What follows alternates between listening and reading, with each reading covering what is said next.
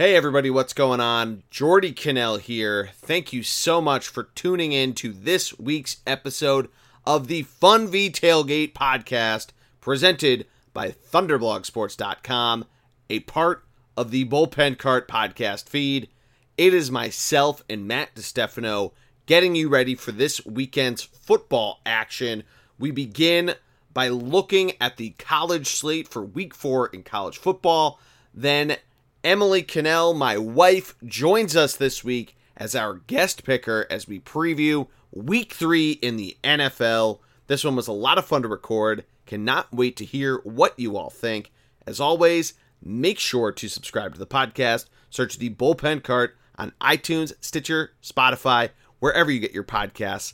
Mash that subscribe button. Follow us on Twitter. ThunderBLG is the handle there. Thunderblog Sports on Instagram. But enjoy this week's episode, everybody. Enjoy the football. And here we go.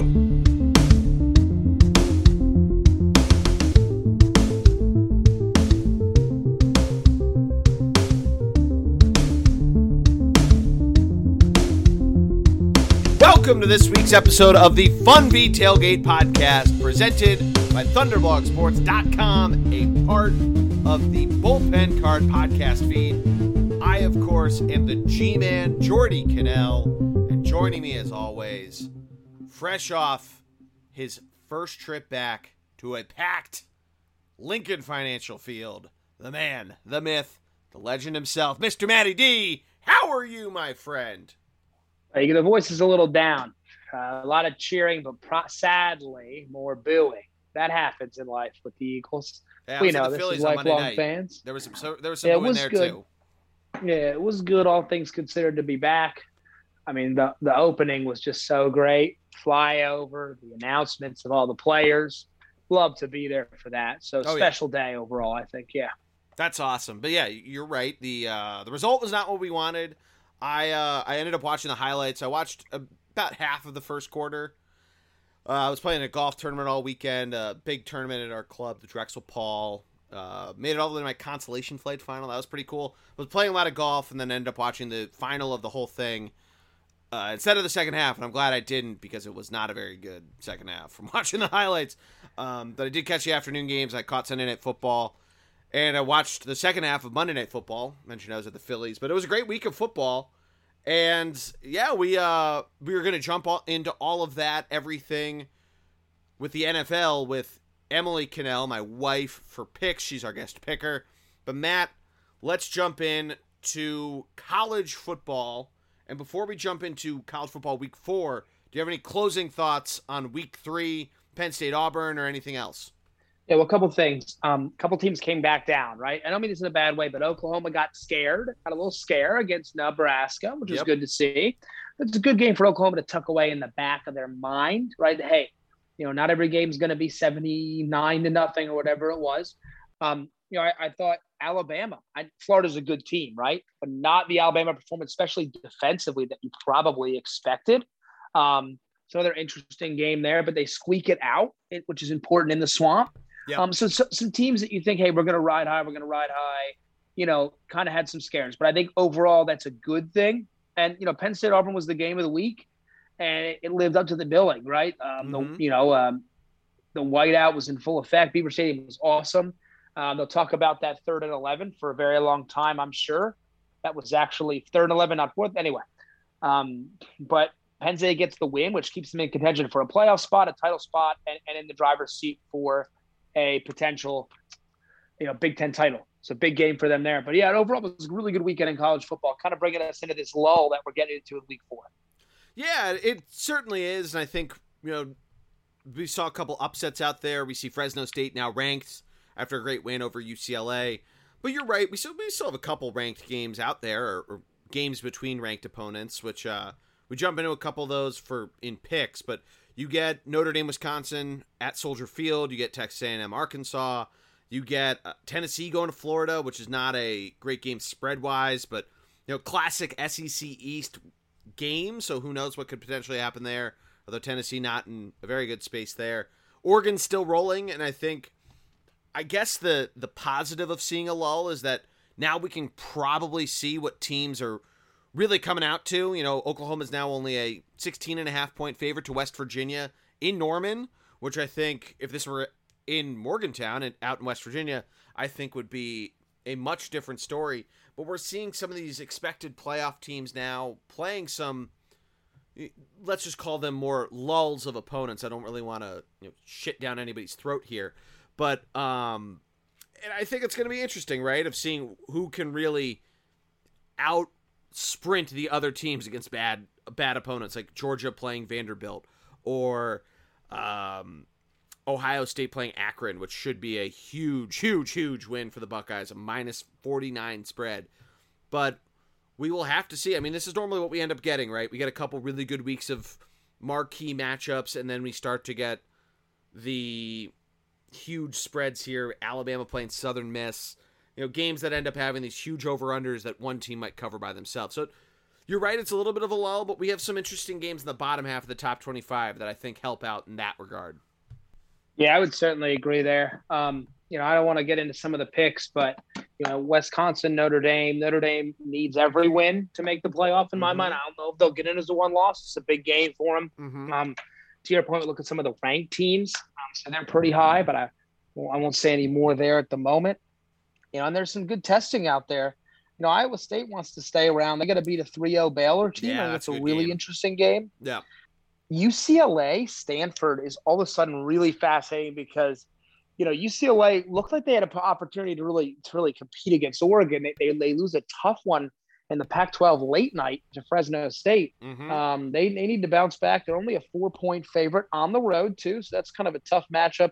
You know, but to your point, a lot of teams, you know, what Michigan State trying to make some noise going. On, I was about to say that. I feel like Nebraska. that's a huge game, and I feel like if Nebraska yeah. wins that, that could be a really interesting game. Looking at it from you're just a Big Ten standpoint of seeing it. Nebraska obviously coming to the Big Ten and thinking, oh, we're going to do, we're going to be Nebraska, we're going to be you know the teams of the '90s, and I feel like if they can pull off something on the road, you know, at a 7 p.m. game on FS1, and really show the nation, not even just Big Ten country, but the nation, hey, you know, we get we we're starting to figure this thing out.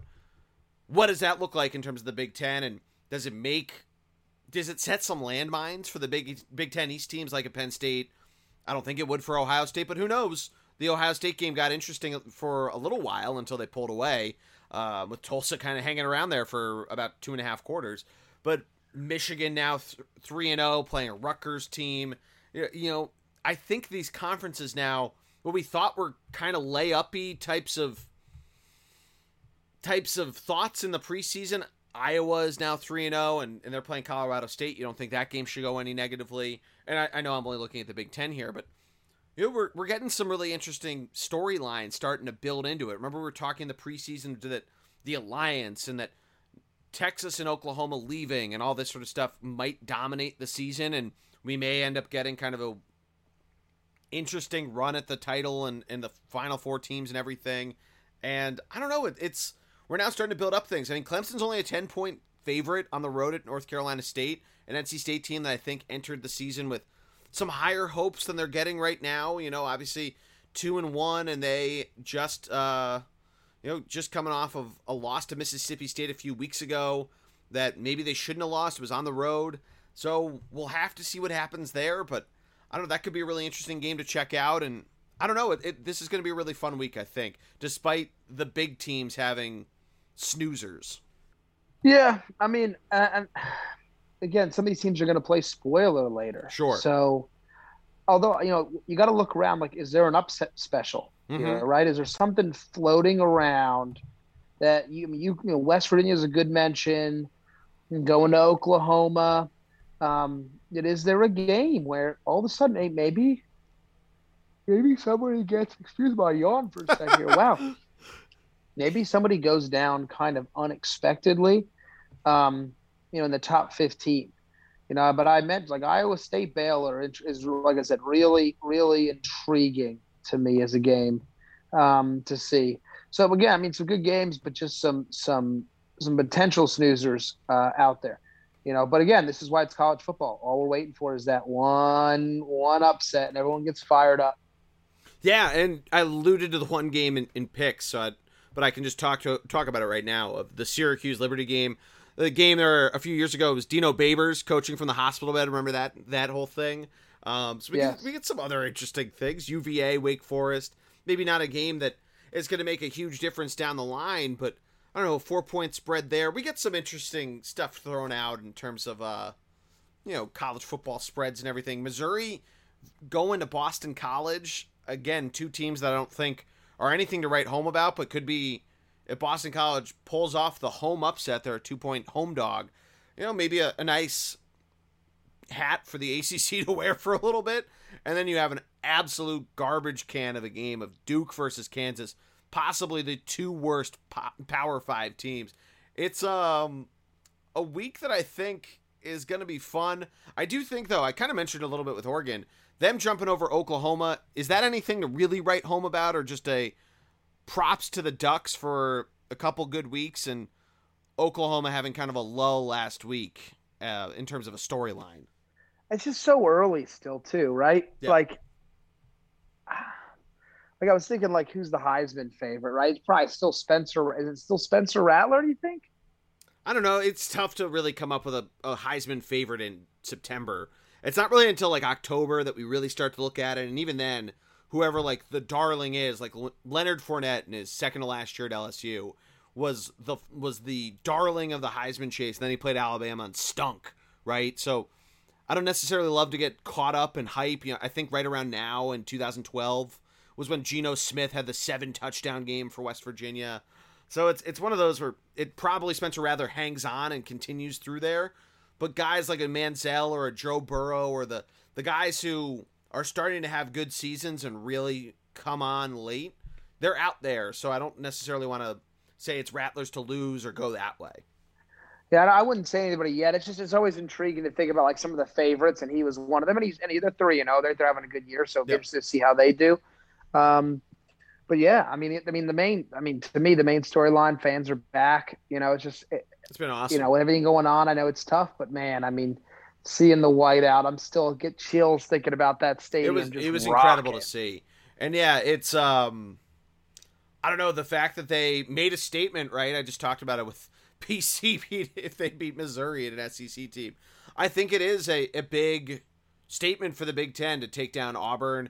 I know Auburn obviously I don't think had serious championship hopes. I think there's a few teams ahead of them in the Big Ten or the SEC, excuse me, that uh, people would have put ahead of them both in the West and Florida, who just lost to Alabama.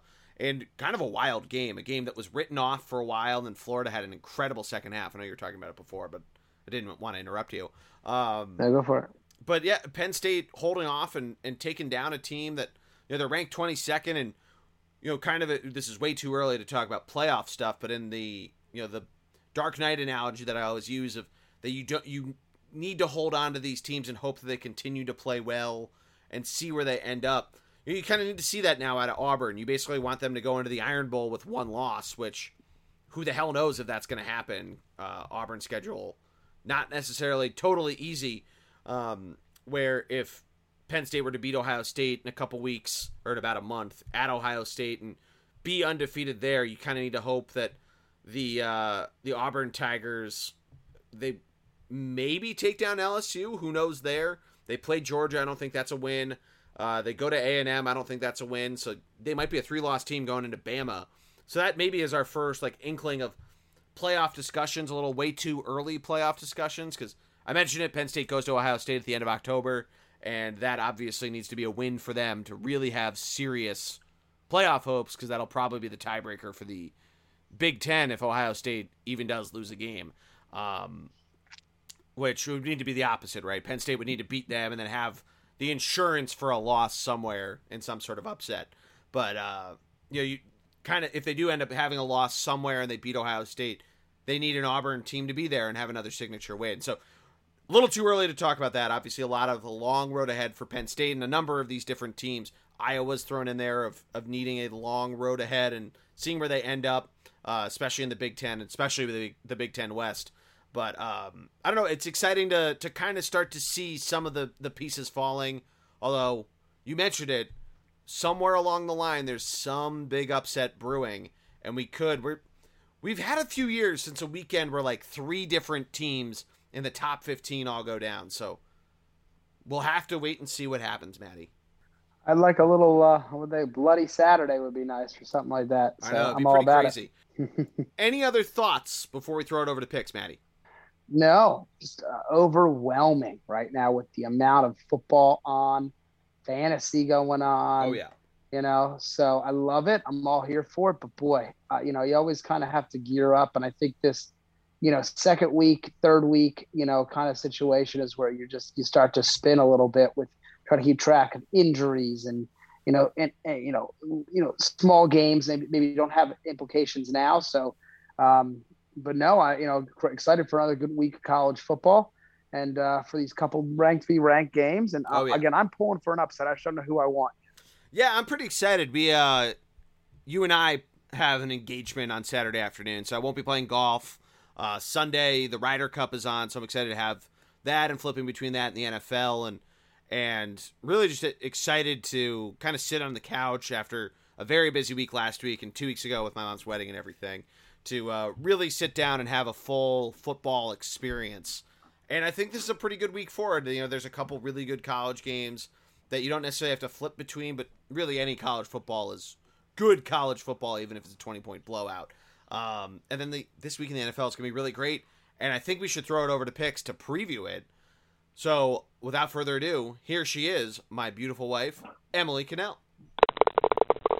All right, it is time for picks, and we welcome on a very special guest. She is the co host of the Gastroenteritis Blues, a Sixers podcast over with Liberty Ballers. It is my wife, Emily Connell. Emily, how are you? I'm great. I am just hanging out in the living room so we don't get the echo on the recording.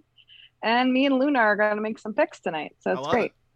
Yeah, you know, uh, some places have goldfish, uh, birds. At one point, there was a corgi that made picks, so hopefully, Black Lab is a better picker of picks than that corgi was. The corgi is a fraud, as everyone knows. uh, well, so to recap last week, it was a uh, interesting kickoff for 2021 picks. I ended up leading the way, going three and three. Uh, my grab reach pick of the Jacksonville Jaguars plus six really blew up in my face. But I was the only one to get a college pick right, so that was great on me. Matty D, you went two and four, and our guest picker last week, Michael J. Clark, went one four and one. He would have won the week if we had done it later, or won the uh, would would have won his Cincinnati Bengals pick, but we picked it too early in the week. The line moved to minus two by kickoff, and he had picked plus three at that point, at which it pushed. But let's get into this week's picks. For those that are not familiar, if this is your first time listening, if you're a Liberty Ballers person, jumping over here, welcome. Emily as our lead as our guest picker will lead off, and then we rotate who picks second between my Matt and myself. Matt went second last week, so I'll go second now. Matt will go third, and then we snake it back around, starting with five NFL picks and then a college pick to close it out. So Emily, without further ado, we lead off with you. What is your first NFL pick? Um, so I just want to check what line do you have for Cardinals Jacksonville? I want to make sure I looked at the right website. So we're using Yahoo. That is a great question. We're recording this Tuesday night. So if you are listening to this closer to kickoff and you hear that the Cardinals Jacksonville game is Cardinals minus seven and a half and it moved to minus six and a half or minus eight and a half or anything crazy or there's an injury and the line really moved. That is what we're using Tuesday night around seven o'clock. Yahoo lines. Okay, perfect. So I'm going to go with that pick of Arizona minus seven and a half over the Jaguars. Um, I think the Jaguars suck. I think that Urban Meyer potentially doesn't want to be their coach. Um, Trevor Lawrence is probably stuck in a hole of losing that he's not used to, and I'm not sure he's ready to pull him out. And I think Kyler Murray is really freaking fun and really freaking talented. So I'm going, even though it's kind of a big spread, and I normally don't pick those, I'm going Cardinals minus seven and a half over the Jaguars. You know, that's not a bad pick at all. I, I really like it too. I actually have the Cardinals defense in a couple different fantasy leagues. I had them last week because I was iffy against the hated Minnesota Vikings, and uh, I'm glad I didn't start them, and I started the 49ers defense in our Philly league against the Eagles. Uh, we can talk about the Eagles in a little bit if the three of us would like to. But I do think you're right. I think there's a lot of missing pieces in Jacksonville that are becoming more and more apparent, especially on offense. I think this is, you know, it's more than a touchdown for a reason. It's to try to goad you into thinking, will the Cardinals really smash the crap out of the Jaguars? And can the Jaguars put up some sort of fight? I normally am like you, Emily. I don't like to go past a, a touchdown spread. If it's double digits, probably at the other side of it is usually my philosophy and probably still avoid it. But I love it. Matt, what do you think of this one? Yeah, well, I, I, I get Emily's points. Um, and I think this is a must win game for the Cardinals because they are still in the best division of football. So they really need this one. Um, you know, I would say, I guess the reason I think it's actually, I think it's, I'm actually shocked it's as, as low as it is. I thought they might give him a little more on the spread. Uh, but I guess they're just expecting Trevor Lawrence to kind of have that aha game once. And this Cardinals defense is better than they were last year, but they're yep. certainly not a top five, top 10 unit. The, but I actually, my bigger concern is I don't know, I don't know how Jacksonville stops this Cardinals offense. We talk about the emergence of Rondale Moore last week we already know. I mean, most one of the most underrated deep threats, Christian Kirk in the game, and he was uh, plus, he was basically inactive last week. He had a couple catches, but he was not around. Rondale Moore took that role. Well, he did. He did have a big one out of the slots. They just have right. they just yeah, have yeah. weapons. Maxx Williams, the tight end, showed up. Um, it's good Cardinals offense. I don't think Jacksonville has anywhere near the horses, especially from a pass rush standpoint, to even pressure Kyler. So I guess this is a really nice win for the Cardinals and am I like you taking them? I like you taking the over because honestly, I just don't I don't see Jacksonville having enough defensive stoppers and, and enough offensive firepower. As much as I do like DJ Chark and uh, uh, Laviska Shenault is dealing with an injury, so one of their better receivers is now out too. That is an impressive pronunciation of his last name, which I would have completely screwed up. So thank you for pointing that out, Matt. Um, now, if so, it was wrong, I don't know it. So yeah, well, so it moves to me, and I'm trying to look at some layups here to go for my first pick. Uh, and one I'm going to grab right now, and this line might move further. We really don't know because we don't know if he's going to play.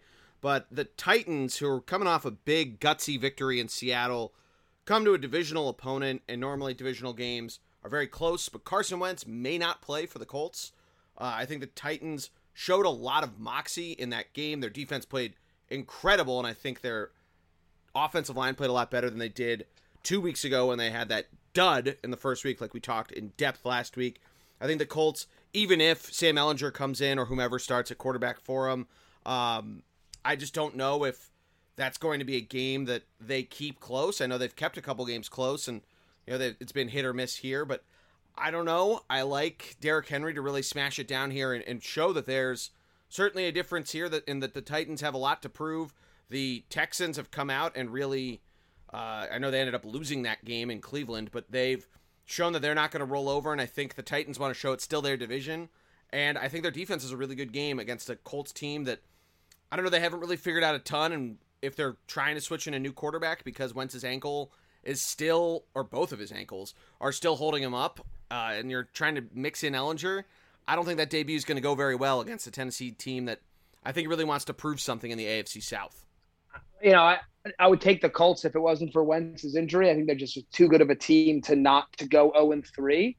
Um, but to your point, without Wentz, they're starting Jacob Eason, second year player. You Is know, maybe him and not, and not Ehlinger? There. Ehlinger's on the IR. oh, you're right. You're right. You're right. Yeah, so it'll be Eason. I got my um, It's all right. Just want to make sure I jumped in. I, I, am still not a huge Tennessee fan, but I, I got to be honest. I was impressed with their win over Seattle. Maybe one of the worst calls I've ever seen. I don't know if you saw the play they didn't call a safety, but like at the end of the game, I I, I thought that was horrible. Yeah, I, it was a weird like call. It's one of the few right? football Thank that you. I saw this week of. I guess the ruling is that he they started to get him around the one yard line and they called. Yeah, but he was running backwards. Yeah, he was running like he backwards. Was running and, backwards. Yeah, yeah. So it was kind of a, stri- so, it was a strange but, call, and Tennessee was going nuts. Yeah, mean, the one thing I could see is this Colts defense putting up a big time fight. I know Tennessee has some weapons offensively, but you know Taylor Lewan, who wasn't even playing well, just went down with an injury. So maybe, maybe they keep it a tight game, but I you know, and, and, maybe maybe the Colts just keep it on the ground with Jonathan Taylor and Marlon Mack. But it's going to be a tough, uh, gonna be a tough road for them without Wentz, unless Eason is uh, little bit of a surprise. Yeah. So Matt, we move to you. Unless Emily, do you have a thought on this game? Um, I like the pick because I like to bet against Carson Wentz, and even if he's not playing, I would bet against a backup. So I think it's a good pick. All righty. So Matt, we go to you for two, bringing us back around Two to the in a- stake. Two in a row. Big fan of two in a row. Very helpful for me. Hmm. You know, there's some really good games on the slate. Uh, I, I do want to jump to maybe maybe my favorite game in terms of potential like Super Bowl playoff implications, and that is Tampa Bay heading out to Los Angeles to play the Rams. Now, as we know, every Rams home game is essentially an away game because they have terrible fans uh, but that's neither here nor there. Um, Bucks are a one-point favorite on the road, um, which is pretty rare, especially against a good Ramsey. But we've seen what Brady has done so far. One thing I will say is Brady hasn't seen Aaron Donald, right? So in his first two games against you know the Falcons and then Dallas, two mediocre at best, if not bad defenses. This is his first really good defense he'll match up against. I, I actually like the Rams in essentially a, a home upset here of the Buccaneers. Now, you know, I'm not normally picking against Brady, but this team isn't probably going to go undefeated. And I think this is the week to do it. I think it's a statement game for the Rams. So I really like, you know, what, what they're going to bring this week. And I think they win one at home um, to show that they are a true contender in the uh, in the NFC. Um, and so Rams all the way, a pretty easy pick, being only one point, pretty much a pick 'em. Yeah, you're exactly right. It's pretty much a pick 'em. I think the Aaron, Aaron Donald point is awesome, and I think this game is set at 55 points over. And I know two really good offenses that have really impressed, especially Brady going for over 300 yards a game and nine touchdowns and really looking good. Um, I think it Darrell Henderson being questionable to play is you know something that gives me a little bit of a concern with it. But even if they continue to just build up the stable that they've started to put in in Los Angeles with the Rams for their running backs, if this turns into a into a shootout with two gunslingers and Brady and Stafford, that could help with the over. I kind of want to bet it, but I might stay away from it. As for the pick itself, I do agree. I think the Rams kind of want to prove something here, right? That they are this team that should be favored and should be looked at in more of a positive eye. I know the Packers just had the Monday night victory where Rodgers really showed that week one was more of a uh, more of a fluke than anything where he, there was a lot of questions coming out of it and had this huge game. The Rams had a really good first two weeks, but they they played Sunday night football, but they played a Bears team that had a lot of questions and answered some of them themselves against the Bengals. And the Bucks just seemed to be rolling, and a lot of people were picking them to just completely roll to it. So I do agree with it, Matt. I think the Rams end up winning this game. I don't know about the total, which I think is why it's a pick 'em. Uh, so I don't like to suggest betting unders, but it does seem like an awful lot of points. Emily, do you have any thoughts on this one, or you, should Matt give his second pick? Matt can give his second pick. Love it. All right. So we're going to stay in the late game spread. And I'm going to jump to what I what I think is um, maybe one of the biggest surprises Oh, of the year, and that's that's Las Vegas Yep. hosting the Dolphins. Now we know, Ah. yeah, we know the Dolphins are an excellent defensive team, but Tua Tag Tua's hurt, Tagovailoa is hurt, which is a big deal because it's no longer Ryan Fitzpatrick coming off the bench, right? Nope. It's Jacoby Brissett, who Yep. did not look particularly settled. They don't have a very strong run game, and they don't have their, their wide receivers are okay, although Will Fuller could be back. I, I just think the Vegas has got a little swagger to them at home. They've got some better weapons than we thought. Derek Carr's playing well. Um, and, and so I think against the weakened Miami offense, I think they take this one at home. They're three and a half point favorites, and I think they I think they cover that and they win by like like a, like a touchdown um, over the Dolphins to go to three and zero, and an immediate contender at that in the uh, in the West, in the AFC, I should say, and in the West. Yeah, I think maybe it's it's only three and a half. Obviously, the home team usually gets three. Saying that it's a pick 'em because maybe they're thinking the Raiders have a come to Jesus moment. Derek Carr literally has one with you know his how religiousness. Um, but I don't know. I think you hit the nail on the head with Jacoby Brissett. Not very impressive. A Raiders defense that's looked pretty good through its first two weeks, especially last week against the Steelers, who you know I think thought they came into that with a cakewalk on their hands, and the Raiders really didn't show it. And they did it two weeks ago against the the Ravens on Monday Night Football. Um, I agree with you. I'd say this is at least a touchdown, if not ten points. And I think maybe they're they're expecting a, a bit of a water finding its level on Las Vegas. But on the flip side of it, what is Miami doing to either stop Darren Waller or to try to generate offense themselves outside of Brissett? And the answer to that, I can't really give you an astute observation to give Emily a little nod there. But um, yeah, the total set at 45. I don't think it's going over that. I think a lot of that's because Miami's not scoring a lot of points here. Uh, I think this could be like a 17 to nothing win, and you easily cover the spread, Maddie. Em, do you have any thoughts on this one? Yeah, I think this is like a wild line for a team that scored zero points last week. Yeah. Like literally zero. Exactly. Points.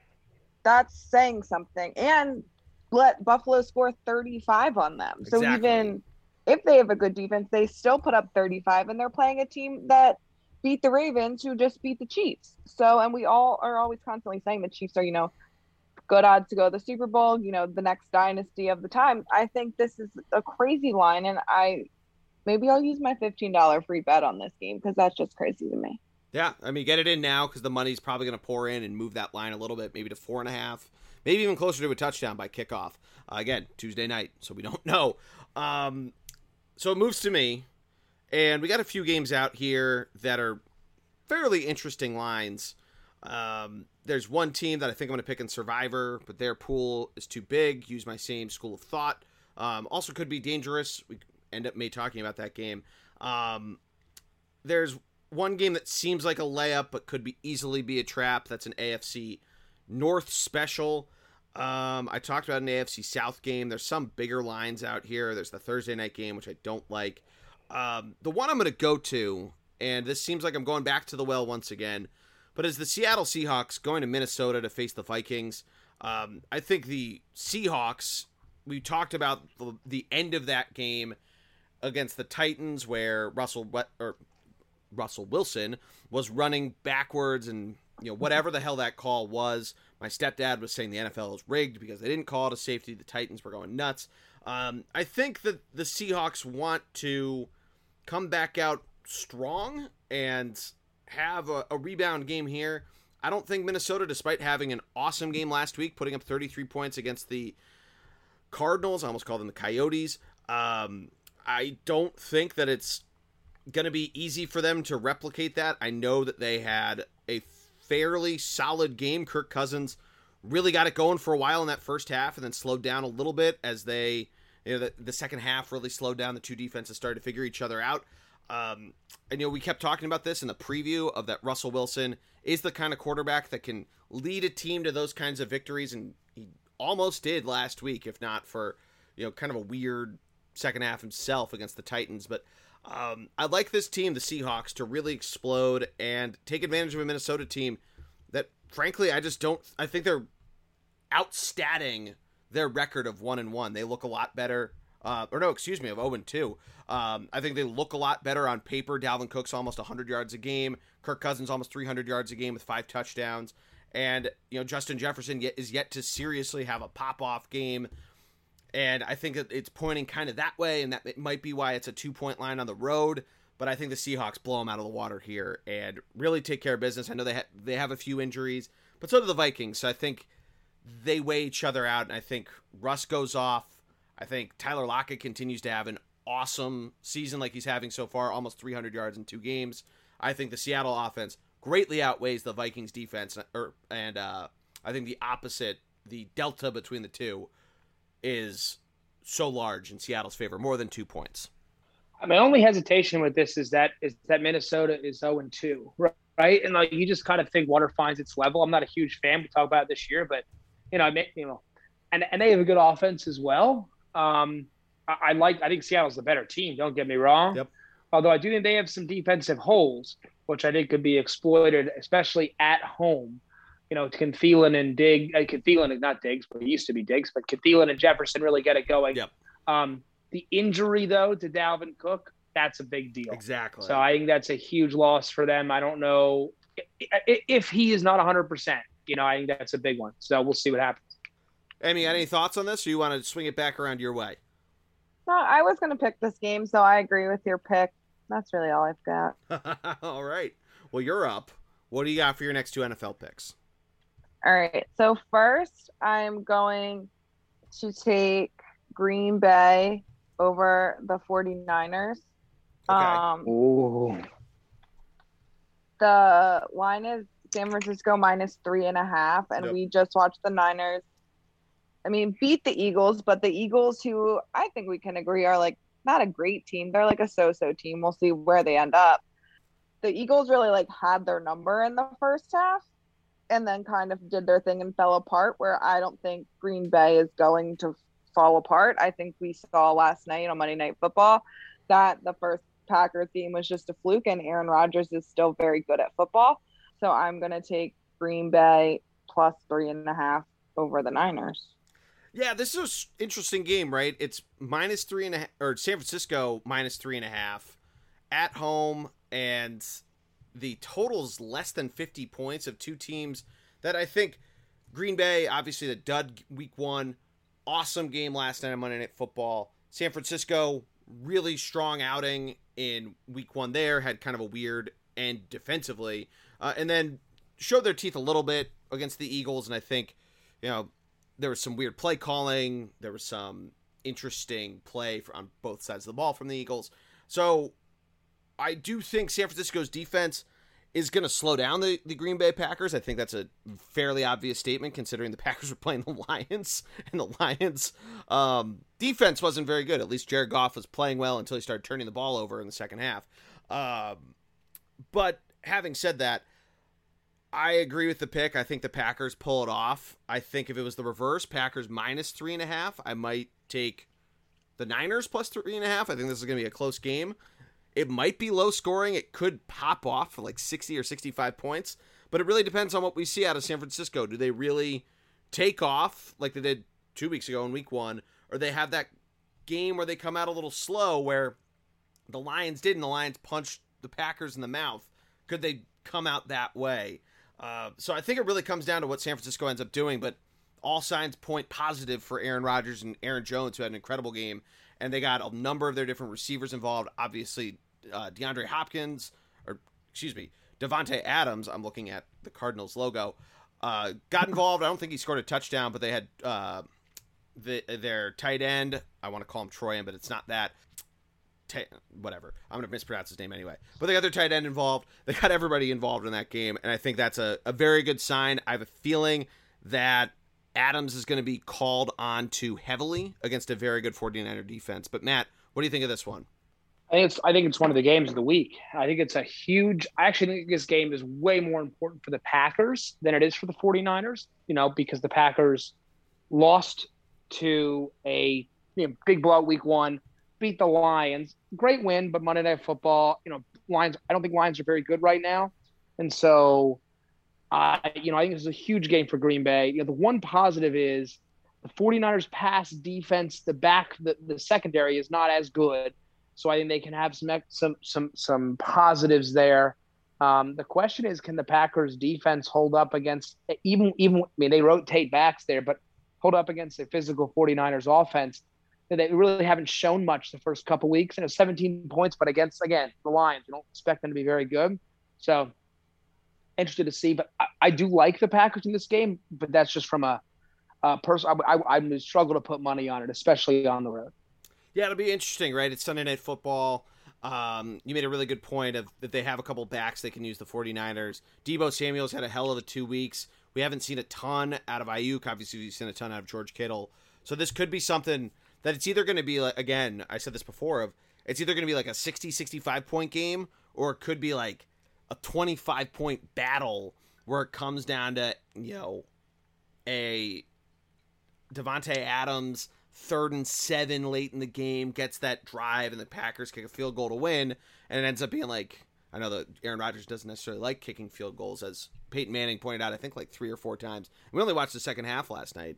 Um, but regardless, the joke is beside itself of that it's going to go one way or the other. It's going to be super high scoring, or it's going to be you know maybe a total of like 35 points. But and what's your second pick? So my second pick is I'm going to go against Matt on this one. Um, I'm going to pick Tampa Bay. Oh, minus one over the Rams. I, as much as I like, I really like Matt Stafford in in LA. I'm happy for him that he finally got a good team. I think he's a good quarterback, but I think that as, as much as it pains me because I'm not a Brady person, so I'm surprised that these picks are going the way they are with me and Matt. That's I so think funny. that Tampa Bay is the best team in the league, and with a one point spread, it's basically like you said a pick 'em, and I'm gonna take the Bucks.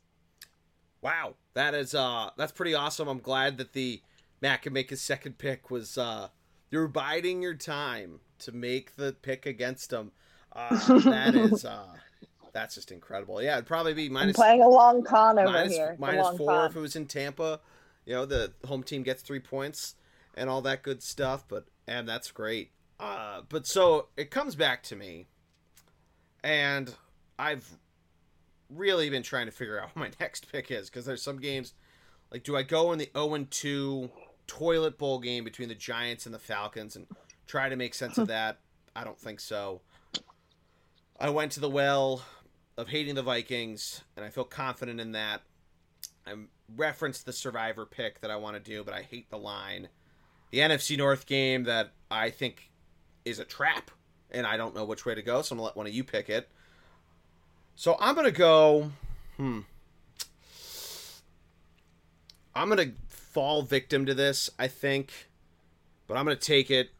The battle of the two seas, the two teams by the two Great Lakes, because Detroit is not on a. I don't think is on a Great Lake. I think it's on a port, and it's not on Lake Huron. I'm talking about the Cleveland Browns. The mistake by Lake Erie hosting the Chicago Bears near Michigan Avenue, which feeds into Lake Michigan. The Browns have looked pretty solid and ended up having a very good offensive game in a game that I don't think they expected to have to battle back from last week, that being against the Houston Texans. They end up winning by 10 points, 31-21. We talked about this. Um, but the the Texans they kept themselves in this for a while. I know Cleveland took a 24-14 lead, and the the Texans made it interesting, and Nick Chubb ended up sealing the deal with about five minutes left. But uh, I don't think the Browns were expecting Tyrod Taylor to play that well. Now, obviously, he is hurt, and um, David Mills is going to be, or Davis Mills is going to be playing this week against the Browns or against or against the uh, Panthers, excuse me. So I think that's a big part of what the Browns came from, and coincidentally, the Chicago Bears lost Andy Dalton, and much loved rookie Justin Fields played played pretty well. The Bears end up beating the Bengals in uh, the revenge game for Andy Dalton when he wasn't even on the field, which is why minus seven concerns me. And I am uh, I'm like I'm torn between these two because a lot of these feel very close. But I am gonna take the Browns here to cover this spread. I, they're definitely. I think they're to win this game. If they don't cover the spread, I feel like they're going to lose it because Fields has a coming out party like none other. But I think what we've seen out of the first couple games, Nick Chubb has looked very good. They, the Browns have been so so on yards against. Obviously, they played the Chiefs in Week One, which I think doesn't necessarily help you there. That being said, the Bears defense has played very well so far. They're a they're in the top 10 of yards against per game, but their points against is middle of the road, which is what concerns me because the Browns, we've seen it in a number of different games, have been able to score points at will. They did it last week when it needed to be done. And I think that's what makes the difference here, but it makes the seven point spread very concerning. I could see this, the Bears getting this plus seven, but losing by a field goal. Uh, you know, maybe a late late game, and it ends up being uh, the Browns pulling out a, a squeaker. But I'm going to take the Browns minus seven here, and I have three favorites, and I'm probably going to go like one and two with them right now. But Matt, what do you think of this pick? Well, I mean, there's some question marks, right, with the Browns. Yeah. Um, which which I, I've been a supporter. I love their defense, but offensively, Jarvis Landry just hit Yeah, the IR. out. Yeah. Yep, Beckham eh, not back yet from the knee. Maybe this week. Mayfield dinged up. Um, you know, I- guess the question is, it's apparently Andy Dalton is the starter. Um, I think it's a mistake again, but Is he coming back? Will he know. be back for this game? I thought he was so hurt. I they're apparently he's the starter. They're not sure yet, but they're working through that. So uh, if it was anything less than seven, I'd be really comfy with it. But I, I I'm a little nervous. I just feel like this game. I mean, Chicago does have a good defense, right? Khalil Mack hasn't even had a big game yet, but I like the Browns to win. I just don't know if they're going to cover seven. Yeah. it's a tough task, I- So- uh, you know. But again, they have the defense and the running game to do it. That might be what I'm missing. So what I saw uh, from the Chicago Tribune, three things we heard from the Bears, including preparing for a field start and Jason Peters pushing through another injury. So that's you know if you're the Browns defense, you gotta yeah you gotta maybe take advantage of that. Um, and Field you know Fields looked very good in the preseason, so I don't want to like discount him and see what he can and can't do. But I think it's it's something that I don't know. I feel like the Browns. I feel like they need to make a statement. Uh, You're right though. Seven is seven's tough. And do you have any thoughts on this before we send it back to Maddie? Um, yeah, I think seven is a tough spread, and I I don't even like seven because then you're like, this would rather be seven and a half. Like Yeah. then you you're in the push territory, which no one likes to push. So yeah, that's what I got. All right, Maddie, what do you got? Back to you for your final two or no third and fourth, excuse me, NFL picks. Yep, yep, yep, yep. All right, so I have been eyeing this one up. Um, I was, I'm a, I'm going to be honest. I'm a little surprised nobody dove in. It's uh, uh, Atlanta visiting New York. It's only a three point spread. Um, man, I mean, The New York bowl. hasn't really done any. New York really hasn't done anything right. Okay, um, Atlanta had to play the Buccaneers, and I think they got a little blitzed early. But, but Saquon's got two. I'm. This is so hard for me to do. Saquon's got two under his belt. He's at home. The offensive line is going to have a little bit of success in my mind against this Atlanta front. I actually like the Giants. I think people might put money money on Atlanta, but I, I like the Giants here to win in what's a little bit of a high scoring game. I know it's only a three point line, but I'm taking New York, and I hate to do it. I want Atlanta to win, but I'm going to take New York here. Um, I think they I think they kind of figure it out a little bit at home, and I think this is one of those games where I think Saquon has a big day against a bad, a porous Atlanta defense. So that's my first pick. Go ahead. Yeah, Rip so it apart you, if you want. mentioned high scoring. I think this is a mortal lock for the over, right? I think Atlanta, Matt Ryan wants to really have a huge game. Calvin Ridley, you know, he only has 114 yards so far, and I think wants to really take off. Mike Davis has been pretty good for him, but I think we're due for a Christian McCaffrey esque game like we saw in a few of his games with the Panthers last year. And on the flip side of it, I think the Giants feel like that they had that game stolen from them last week against the football team on Thursday Night Football. They're coming off extra rest. So I, I actually agree with the Giants probably smashing through this Atlanta team. I stayed away from it because I think both teams are needing to prove something being 0 2. Again, the Giants having, uh, you know, thinking that that game got stolen from him, and Daniel Jones being, you know, a surprising dual threat. I know I say that, and last year, you know, what was it? Advanced Amazon Advanced Stats said he was faster than Lamar Jackson in his 80 yard run where he tripped over the 20 yard line against the Eagles. Um, and Sterling Shepard's been great too. But I think both offenses pop off, and I would think the Giants win, but I think the over is the play there. Em, do you have any thoughts about this before we send to Matt's second pick? Yeah, I agree. Why I stayed away with from it is because both of these teams have weapons that haven't done anything yet, and I would hate to make the wrong pick on that day that those weapons decide to actually do something. Um, but yeah, I would, yeah, hit the over. The over. She's in. Uh, Maddie, what do you got for your number two pick? Well, you know I'm not. You know where I'm going, huh? Can you guess? Uh, Eagles plus four against the Cowboys. No, I'm going that way. You know I have to head that direction. Eagles plus four in the same spot. The your fourth pick. On my well, I'm, I'm nervous. I couldn't help it. On Monday night, all right. So here, I want to give you my logic though. Here's why I'm taking the birds to cover and win. Now, defensively, the Eagles have shown a very strong ability to stop the run. That's awesome.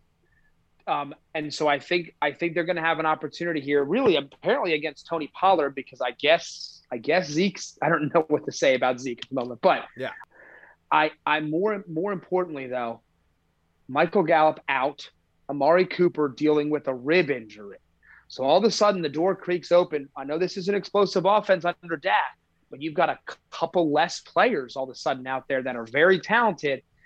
I think this defense is better than we expected. I know we lost Brandon Graham, and that's a big deal. But Josh Sweat, Derek Barnett, there, there's some young guys that can really step up. So I think there's some really good talent there. Um, and I think offensively, I think we're not going to make some of the same mistakes we made last week. Uh, and so I'm, I'm I'm actually higher on the offense coming into against a Dallas defense that's a little beat up. I like that too. So I'm I'm high on the Eagles this week. I think it's a bounce back game. I think Dallas I didn't think Dallas even won that game. Just felt like the I mean, it felt like the Chargers lost it. So I think we have a good shot. Yeah, I'd agree that the Chargers lost that game. Um, the only thing that would concern me about the Eagles is that a Brandon Graham going down, big loss there. I think that opens the door sure. for CeeDee Lamb to have a huge field day, and it could open the door for Blake Jarwin a little bit, coming across the middle, opening that way, doing some crossing routes and all that. CeeDee Lamb, their leading receiver, Oh, you know, 92.5 yards game. Only has one touchdown. I feel like that might go up against the Eagles. There's usually one guy in these games, especially in the last couple years, that pops off for them and really gets after it. It's been Zeke traditionally. Um, but yeah, the, the Tony Pollard Zeke tandem, uh, whatever's going on there, we'll have to see and, and see what happens there.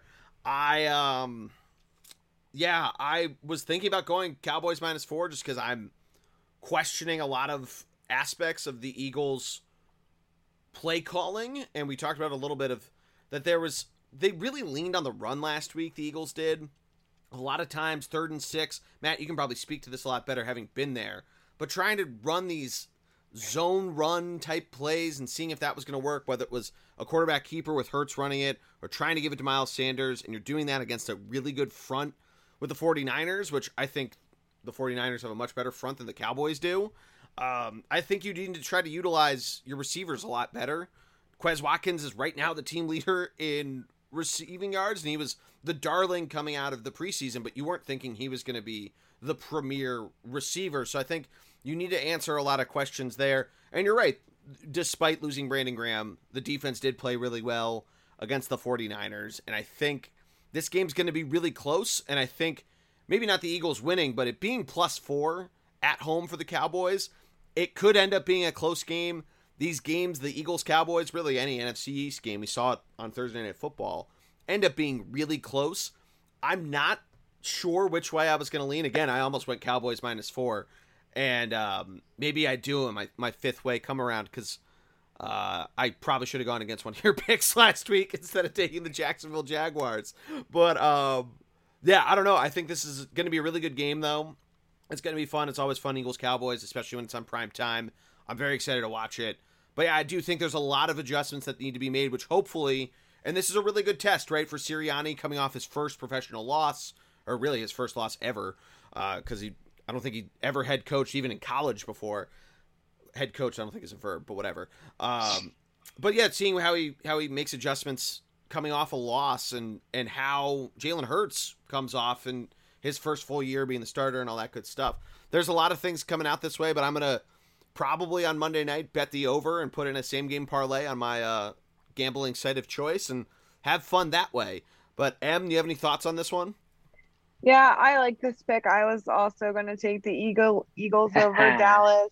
Um, one I just refuse to bet against my teams. I either abstain or bet for them.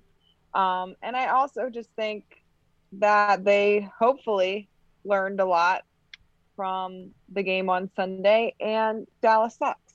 So there we go. Oh yeah, it's great. Back in the saddle. Um, yeah. So it comes to me with my next pick. Man, you guys just aren't take. I'm keep throwing the bait out for you guys to take them. Um, I know which one you want to take. Do it, Geordie. Don't be a baby. I'm gonna go with this game. Not one of the ones that I've hinted, but I'm gonna go another big spread that I would normally avoid, but we've seen not a lot from a team aside from kind of coming back into a game that the 49ers let him back into, that being the the Detroit Lions. They came out really well on Monday Night Football against the Packers and the Packers pulled out late. The Ravens with an all-time gutsy win over the Chiefs, a really great Sunday Night Football game that I fell asleep dirt at halftime because we drove back from my mom's and I'd played, I think, 90 holes of golf over the course of the weekend and needed to go to bed. Um, and but regardless, I watched the highlights. Ravens looked really good. The the Detroit Lions not looking good at all. Uh, although Jared Goff, again, kind of like Kirk Cousins, having statistically positive numbers. He almost has 300 yards a game. Their rush attack has been questionable at best. Um, and the Ravens, I think similarly, they, despite beating the Chiefs in a really great game and scoring a ton of points, only have they they have some of the lowest yards total in the NFL. Um, and they or excuse me, the reverse of that. They've allowed so many yards in the NFL, which I guess is surprising playing the the Kansas City Chiefs, like I said before with the Browns.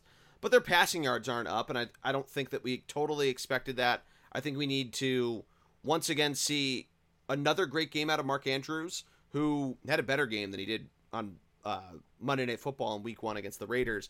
But their rush attack has been awesome despite losing all sorts of running backs and everything. We've seen Lamar really get the job done. Now, as for the spread itself, I do think this is a very large spread. And I'm going to go with the Lions plus eight here just because I think it's going to be hard for the Ravens to really outrun them and real or, or to really outrun them that much to completely blow the doors off of the Lions. I just think that they've shown some moxie to really hold on and be in these games. It's it's I guess now seven and a half on Yahoo. It moved from eight as I open this this uh, uh, game on the Yahoo app. I guess is what we're calling it. The sports book popped up. Um, very confused. But yeah, I, there's obviously injuries all over the board for both teams here. But I I don't know. I think this is something where it's two professional teams going at one another. I think a lot of players, including Jared Goff, who did not have a very good second half, want to prove that they're not as terrible as we think they all are, although they're not very good. I think the Ravens win this game, but I don't think it's by more than eight points. So I'm going to go with the Lions plus seven and a half, because I guess that's what Yahoo's sportsbook has, but their website has minus eight. I'll take the seven and a half, whatever. Matt, what do you think? I'm actually a little surprised. I, am not. I'm again. I I I we talked. I've talked about how high I am on the Lions in four or five years, but I I don't know, man. I, I don't know if this yeah, team, this Ravens team is. They're good, man. They're a good team. So they're really good. I, I personally think they. I think the Ravens cover the spread. I almost picked them in this league. I almost picked them in our little game, but uh, you know, I guess we'll see. I yeah. just think they're going to run all over the. I mean, again, I know that Dan Campbell's teams are going to play hard all year, but boy, there's a lot of talent, a lot of talent. Yeah, it's a really good team, and I, I don't think they lose this game. It's one that that I'm debating for Survivor, and there's another team that um, I don't. Th- I'm leaning more and more towards that, that that team does cover the spread. So maybe we talk about it in a minute here. But yeah, I don't know. It this is kind of like my Jacksonville pick, and I'm picking it one pick earlier uh, that I'm kind of I was torn between the two. I was going to go with Baltimore right off the bat, of that they cover it, but I don't know. The more and more I thought about it, just the fact that the Lions have kind of they've come out strong against teams, and they've also come back. You know, they did too against two really good teams that I think I, I thought the Packers could maybe win the Super Bowl, and they were hanging in there for a bit. Yeah, they they slowed down a little bit, but Jared Goff has to hold on to the football better, and it's not going to be as terrible and I think they do that here. I think uh, I think something like that happens. But Em, do you have any any thoughts on it? You want to ridicule me as well? I don't want to ridicule you. That's mean, but I probably wouldn't have made this pick, but so she's ridiculing you really nicely. That's what I'm hearing. I guess that's what that's I guess that's why marriage is important. But Em, we go to you Yeah. for your final two NFL picks. okay. So my first pick is the Kansas City Chiefs minus six and a half over the Chargers. Okay. Um, like I said before, the Chiefs are a very good team, and I just think that I don't I don't really buy into the Chargers. I know that they're like an up and coming team with an up and coming young quarterback, but like they barely beat the football team who we know are not good.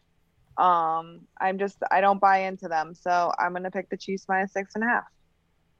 Maddie, what do you think about this one? And I buy. I'm actually. I, I thought they. I thought the Chargers really should have won last week. I, I've totally bought into the Chargers to be honest. Um, I didn't want. To, I wanted to stay away because they are playing the Chiefs, who Yep. who are you know stinking good. And came off Um, a loss too. Right, right. Uh, I don't know. So I guess, mm, uh, yeah, I guess I get honestly, Geordie, coming off the loss and, and really a, a, a rough loss in my mind. Um, maybe the Chiefs do have the advantage here, but I, I do think the Chargers are the second best team in the AFC West. I think they're a playoff team, so I, I, I would avoid it, but I think the Chiefs win. Um, I just I think Herbert and that offense are good. I think they're going to put up points against a Chiefs defense that's still figuring it out. Um, and we'll get better as the year goes on, but they're not going to get the gift interceptions that they got last week. Um, and they still lost. So, but we'll see what happens. Yeah. I mean, Justin Herbert has two touchdowns and three interceptions. I'm not like blown away by it. Sure. I um yeah, I would stay away too. Just it's divisional game. It's something that you think it's at home for the Chiefs, right? But I you you never know with these things. We've seen really good Charger Chiefs games in the past where it's been a points bonanza. This feels like a almost a trap over at 55 and a half points, but I would have thought that about that game that scored like 90 points a couple years ago. Um, I do think Austin Ekeler could have himself a really good week. I think that Chiefs defense has underperformed, but I think we're maybe seeing a little bit more about them. Their offensive line has been great, the Chiefs has. So I do think that the Chiefs are certainly going to put up a ton of points. Uh, I think, though, kind of to Emily's point of where does Herbert come into the equation here? Does the, the secondary of the Chiefs, led by Tyrann Mathieu and a number of those guys, do they take advantage of kind of interesting decisions and, and play from Herbert, or does Herbert rise to the occasion? Part of why just staying away from it, but um, I don't necessarily hate Emily's pick there. But Em, what is your second pick? So my second pick is more of a just a heart pick over a head pick. I don't really have any good reason for it. Um but I put picked against Matt one game, so I have to pick against you one game, and I'm gonna pick the Bears Okay. plus seven over the Browns. Um, you know, they got a Delaware head coach. You got some Delaware guys on the team. It'd be really Oh, fun if. Justin Fields wins, um, and plays and wins. I, I'm just, I'm there. I don't have like any great football reasoning behind it, but I'm just, I just feel the Bears this week, so I'm going with the Bears plus seven. You know, I instead of doing, and maybe this is why I ended up picking Detroit, but uh, I almost did Bears plus seven. I do think it is a, uh, it's a massive spread, right? And it's once again they're, they're professional f- football players. Everybody's trying to play for jobs. The Bears defense has been great. Um, I disagree with the pick. Obviously, I picked the, the Browns minus seven. Um, but we'll have to see. There's a lot of question marks with the Bears that could be huge positives, that could be huge negatives. So we'll have to see. Matt, you got any other thoughts, or you said pretty much everything when uh, I had my. I've said it, man. I've Yeah. said it. I, I loved Emily coming after it with the Delaware great. stuff. That was great. All right, so we're gonna come to me. I'm such a shameless homer. I'm like, Hey, put Joe Flacco in. Like, I am shameless. Uh, you know, okay. I constantly take up on CJ that one, McCollum on daily fantasy, so no, no problems there. Um, so it comes to me, and I'm still gonna avoid those. Yeah, but he's actually. Geordie. Geordie. Jo- McCollum's actually good. Oh, there it is. There Shade. it is. Shade. He hasn't. He hasn't. Yeah. Uh, he has uh got his number retired, and he just did the the camp at Lehigh. I was gonna say he should build a new stadium, but Stabler's fine. Um, regardless, it's me, and I'm gonna go with a game that I think is an interesting spread, and it's basically a pick 'em if it's played neutral site. It's the Patriots hosting the New Orleans Saints, the Saints who we saw the Jameis Winston that we all thought we were getting, and they come in last week. They don't play very well. He throws a lot of interceptions to the to the Panthers. Um, you know, not not really a, a great game at all.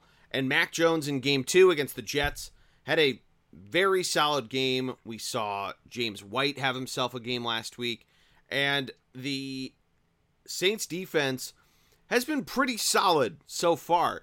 I think this is a very low scoring game, but until I see Kamara get back to Alvin Kamara numbers, until I see Jameis Winston uh, really go off like he did in week one against the Packers, which was also a very good defense. But I think the New England Patriot defense gets the job done here, and Mac Jones grinds his way to a victory, and the Patriots cover in what Vegas thinks is going to be a low scoring game, but I think it could go over 41 and a half points. Usually it ends up being like 17 10. But I think the Patriots win this game covering the three point spread, and Mac Jones goes to two and one in his young NFL career. I looked at this game for a while. I didn't really know maybe where to go with it. I didn't um, either. Just went with my gut, like tough. Emily did. Just went with my gut. I, I really like the Pats. I think they're going in the right direction. Def- finally, their defense is really good, which is why I'm like I feel more confident about this pick. Yeah, I think my biggest concern with picking this game was the fact that I, I just don't know what the Saints are. Right? Like, is Carolina good, or was that just a fluke? You know. But yeah. again, I, I, don't dislike the pick. I just that that that was really why I paused going there because um, I don't I don't feel like I have enough information on the Saints right now. I think the other difference too is that Bill Belichick is obviously Sean Payton's a really good coach too, but Bill Belichick comes into this with a very good rookie strategy with Mac Jones. They're currently 10th in time of possession in 120 minutes of football. They've had the ball for uh, one hour and four minutes, so that's uh, you know more than half of the time they've been playing. Uh, at least I think that's supposed to be an hour and four minutes and 35 seconds and not 104 minutes. But still, over the half the time they've been playing, that's 10th best in the NFL, which is kind of shocking that half, a little over 50% of your time playing uh, is 10th best in the NFL, whereas the Saints are 56 minutes, a little under 50%. They're 25th. But I think that's partially because of interceptions thrown and not really a great offensive game from the Saints in week two. But I just think, again, I think uh, the Patriots defense is that good, but I think they do have some potential holes that Alvin Kamara could have a big game in. So, it, you know, this could be a, a sneaky over that you may not have to wait until halftime to see go over, uh, which actually would mean would be a lot of points. So maybe that's a bad take. But maybe through the third quarter, you're over the 41 and a half mark. Um, but I think that Patriot defense is, is going to hold it here. I think they take advantage of Jameis Winston. And Patriots get the job done. Em, any thoughts on this? No, that's a tough game. I think these, like you said, are two kind of teams who we're not sure if, you know, their wins are flukes or if they're for real or anything like that. Like, I mean, the Patriots lost to Miami, who couldn't put any points up last week, but then the Saints thrashed Green Bay. So it's just like, what are they and what are they going to do the rest of the season? And maybe this is what the game where we kind of start, those things start to shake out. Yeah, I think that's that's that's a really good call. Uh, but Maddie, we go to you for your final NFL pick and then your first college pick. What do you got? Yeah, well, you know, you've been bet you've been daring me to take it, so I'm gonna go. Dangling it out there. I'm going. I, I, I think you were referring to the AFC North showdown. Pittsburgh Steelers hosting the Cincinnati Bengals. Am I correct? That was one, and then the uh, the Jets Broncos game is the other one. I think the Broncos are yeah, a great no, survivor no. pick, but that's too big of a spread. And I'm 10 and a half. No I'm way. not the Jets no way. plus 10 and a half. Yeah. Yeah. So Steelers come off what I would consider a disappointing loss last week.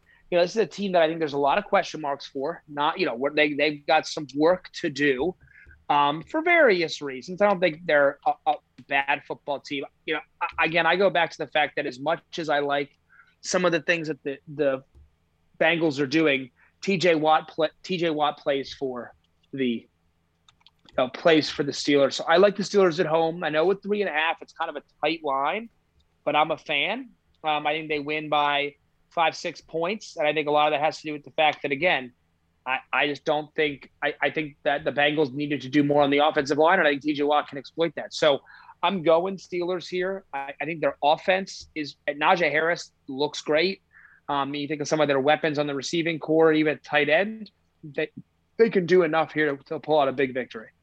Yeah, so this is a game I, I, was trying to dangle it out there. I agree that the Steelers defense, I think, is the difference maker in this. That TJ Watt, especially, you know, pressuring Joe Burrow and making him have to make mistakes is a big part of that. I think having Ja'Marr Chase certainly helps, uh, and having to see what else happens with this offense and where they go from here. Um, I don't know if Joe Mixon has a has a great game. He's almost rushed for 100 yards in both games. Uh, and I know on the other side of things that Big Ben's had to do a lot himself. Didn't necessarily have a great game last week against the Raiders. Najee Harris has been you know, he, he's been their lead back, but hasn't really put up a ton of numbers. Um, I know he's received well, and I think used that well with Big Ben. But um, yeah, I, I want to see what the Steeler offense does against a Bengal defense that I think you're right. Kind of like the offensive line isn't totally there. I think they're still missing a few pieces. I think the Bengals in a few years are going to be really dangerous. It is something that I was close to leaning Steelers minus three and a half, but I don't know. I I almost feel like this game could be slow. The Steelers, the other thing that's going for them is that they lost to the Bengals last year late in the season when they had been, you know, the, the worst 11 and 0 team ever. And the Bengals had already lost Joe Burrow at that point, and maybe they're looking for revenge there. But I don't know. The Cincinnati team, I think, is just showing that hey, don't count us out just yet. So that's kind of why I was staying away from this thing. This could just be a the last team that has the ball wins kind of game, which is why three and a half is such an interesting line. And you're right, it, you know, it's the Steelers are home, so they're really giving them just that barely visible edge. But I tend to lean towards the Steelers covering the spread here, and I guess prior to that they had won five in a row against the Bengals. I think probably they continue that trend, but I don't know. It's divisional game. Anything can happen. So that's why I stayed away. But Em, do you have any thoughts on this one? Um, not really. All right, Maddie, we go to college. Lead us off. What do you got? I can't say I was. I mean, I was so upset when it. I didn't get this right, so I'm going to go right back. One of the few ranked versus ranked matchups this week. It is Notre Dame coming off a, to me, surprising win, easy win against Purdue heading to Wisconsin. Still uh, ranked even at their early season loss they're playing against Penn Soldier State. Field. It's worth uh, worth noting. I didn't know that. That's yes. awesome. I don't care. Now, Wisconsin's a six and a half point favorite. Okay? Is it a Wisconsin home game in Soldier Field? Uh, they are the team below on the bottom of the two teams. Hence why so I didn't yes? know. Yes, I think technically, but it's a neutral site game. But that's, so oh, Notre Dame, Notre Dame, I think, is the designated away team, and we'll call the coin flip that's weird. I feel. Like I think it's a great matchup, but I think this is a uh, a Wisconsin team that I think Notre Dame's going to get exposed. I thought they were going to get exposed last week, but Purdue stinks. Um, I think I think Wisconsin takes them here. It's a six and a half point line. I do think Notre Dame covers, so that's my pick. Wisconsin to win, but Notre Dame covers. you're picking Notre Dame plus six and a half. Say that again. Your pick, your pick is Notre Dame plus six and a half. Yeah, I hate saying that, but yes, Notre Dame six and a half. You're gonna see why I'm laughing in a minute. Uh, but it's my pick, and I, I do tend to agree with you. I think this is gonna be a close game. Um, that noon start, a noon Eastern, so 11 a.m. start, probably gonna mean both teams come out a little slow. I think Wisconsin, um, who I believe had last week off, um, they come out here. Yeah, their last game was September 11th, so they had last week off had kind of a bounce back game against Eastern Michigan, but it's Eastern Michigan, so you know not not really a ton to write home home about yet. We haven't seen Graham Mertz have a huge game, um, whereas Jack Coan has been you know fairly solid. He's thrown eight touchdowns in three games, almost 300 yards a game, or 275 really. But uh, it should be a really good game. Uh, you'll see why I'm laughing in a minute. But it's my pick. I'll let Emily comment when it's her pick put it that way, Matt. Uh, so it's my pick, and I was gonna go maybe back to a reverse well. Uh, there was a game that's really interesting to me because uh, one of the coaches in it, coach from infamously coached from a hospital room, uh, that being the Liberty Syracuse game. But I'm gonna go into the top 25 with ranked teams. Penn State's playing Villanova, so they're probably going to, to 4 0. Villanova goes to 3 and 1 in the FCS, but you know, good for them. Uh, Clemson minus 10 with NC State coming to them. I'm sure we probably talked about this in the college football slate, but that's some time travel. But I'm going to go to the SEC, another ranked showdown.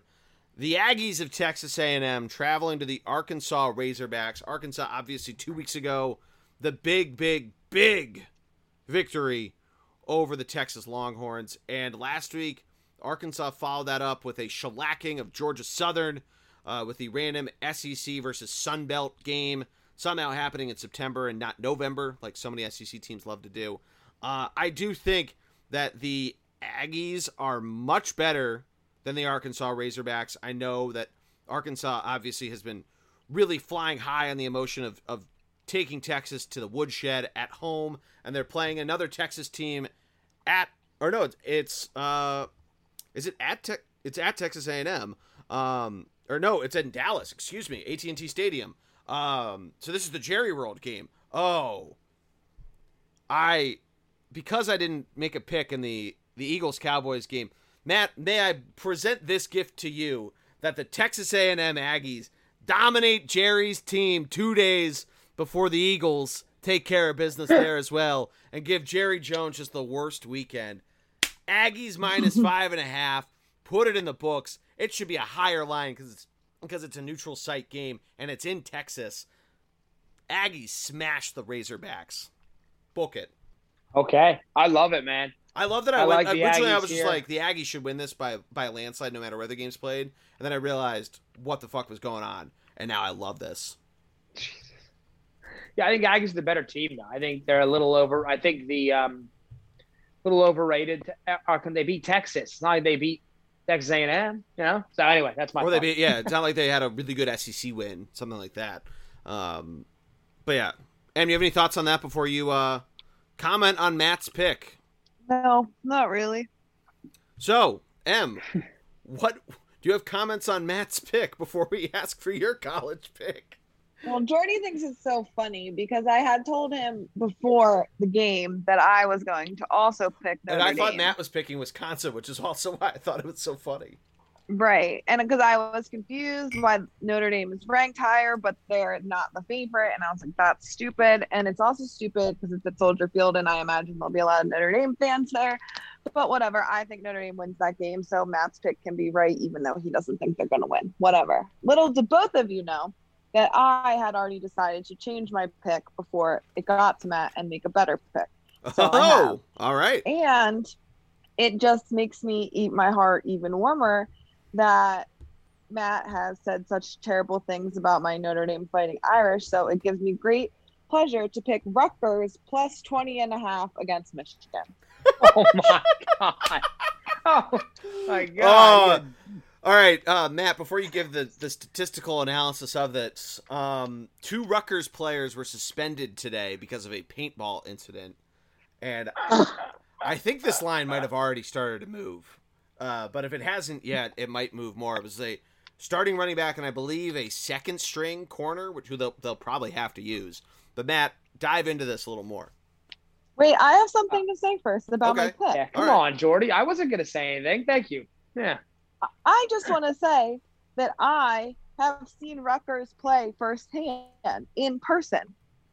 And they have this really speedy little fast guy that returns punts and is very shifty. And I just think they're going to, I've seen them play. They're not that bad. I'm going to pick Rutgers to cover the spread.